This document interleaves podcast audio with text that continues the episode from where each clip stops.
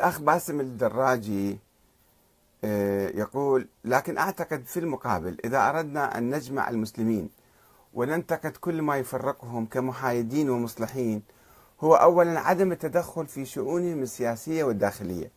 فلا يمكن إصلاح حال المسلمين فكريا وعقائديا وانتقادهم سياسيا في نفس الوقت أو الميل لطرف دون آخر وخاصة في الأمور السياسية التي لم يتفقوا عليها كنظام حكمهم مثلا. هنا الأخ باسم الدراجي يعني آه، ما أعرف كيف يقول هالكلام. لأنه آه، يعني إحنا عندنا نصلح الفكر السياسي من أجل إصلاح الواقع السياسي وليس في الهواء نتكلم. يعني ما نريد نبحث قضايا فلسفية بالهواء.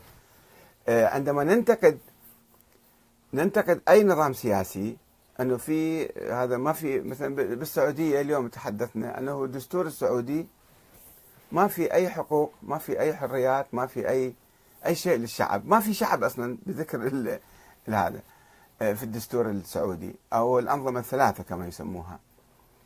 آه، فكيف يمكن يعني نتكلم بالفكر وما نتكلم بالسياسة؟ ما هو شيء واحد هو. الفكر من أجل السياسة والسياسة من أجل الأمة من أجل الشعوب من أجل حقوق الناس.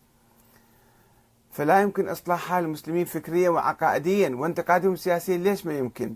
ما هو أنت أنت تصلحهم فكريا وعقائديا حتى تصلحهم سياسيا. فكيف تغض النظر عن الواقع السياسي؟ طبعا الانحياز الأعمى لأي نظام خطأ. يعني أنه أنا أصطف لهذا الجانب هذا النظام لأنه مثلا يميل إلى طائفتي أو أنتقد ذاك لأنه آه، من طائفة أخرى لا ما يكون هالشكل الكلام النظر الموضوعي والنظر الدقيق آه، لكل معركة يعني بل على العكس علينا أن نكافح الفكر الاستبدادي المطلق ونشيع ثقافة الشورى والديمقراطية حتى نتوجه نحو الوحدة، الوحدة ما تكون إلا بالديمقراطية بالحرية. فلا وحدة بلا ديمقراطية. ولا ديمقراطية بلا عدالة ولا حرية.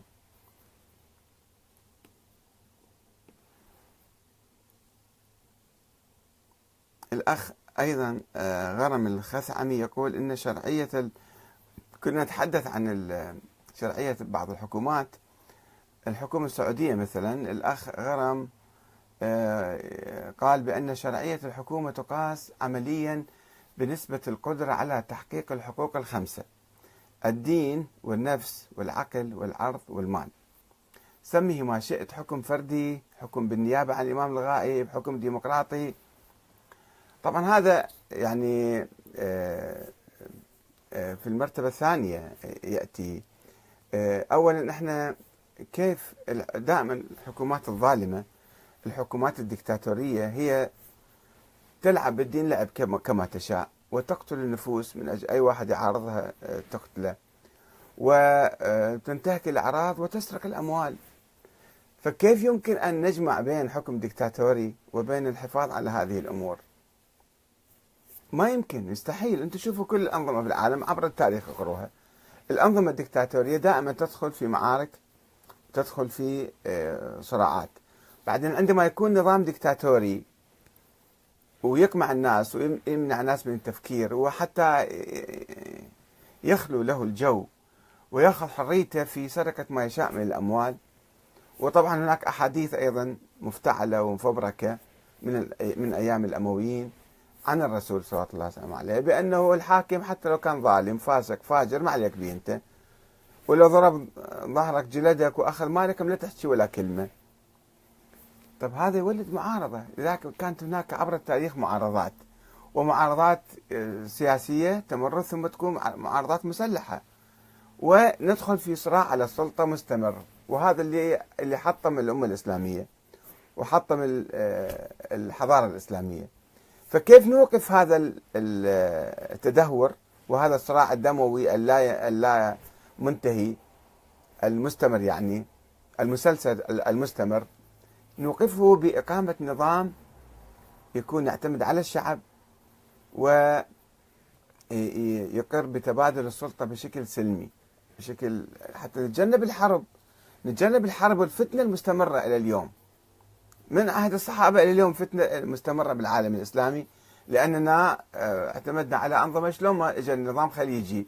وهذا اليوم أنت أيدت النظام بكرة بعد بكرة راح يصير له معارضة شعبية. اليوم تسحق المعارضة وذبهم بالسجون بس بكرة بعد بكرة ينفجر الوضع عليك. ينفجر الوضع عليك وتصير حروب. فلا لا تعتقد أنت إذا سحقت المعارضة يوم من الأيام يعني انتهيت وسيطرت وخلص لا سوف تتعرض إلى هزات وثورات وتمرد عليك. فهو السؤال كيف نحافظ على العرض والمال والعقل والنفس والدين؟ بصورة ديكتاتورية في ظل الأنظمة الديكتاتورية. بعدين شوف القتل اللي يصير أنا ما أدخل في تفاصيل هذه بس سرقة أمو... الآن مثلا أموال الشعب السعودي وأموال الأجيال القادمة لقرون. هاي الأموال كلها تبذر وتعطى بالمجان إلى دول أخرى وحكام آخرين وشعب جائع. والأمس أول أمس يطلع الشيخ عبد هذا عبد العزيز ال الشيخ يوصي شعب اقبلوا هذا التقتير والتقشف لا تنتقدوا لا تتذمروا لا تحكوا لا شيء لأن الحكومة قامت باقتطاع رواتب الناس وقامت بعمل يعني آه، رفع بعض الأسعار وتقتير في بعض الرواتب. الحكومة والشيوخ كلهم أول. أيها الشعب السعودي لا يعني لا تتذمروا لا تنتقدوا لا تحكوا اصبروا اصبروا اصبروا. طيب مرة واحدة مليارات مئات المليارات يعطوها لحكومات أخرى ودول أخرى من أجل ماذا؟ من أجل شراء سلاح لحفظ خدمة المصانع الأمريكية. وإلا شو يسوون من مليارات مئات المليارات.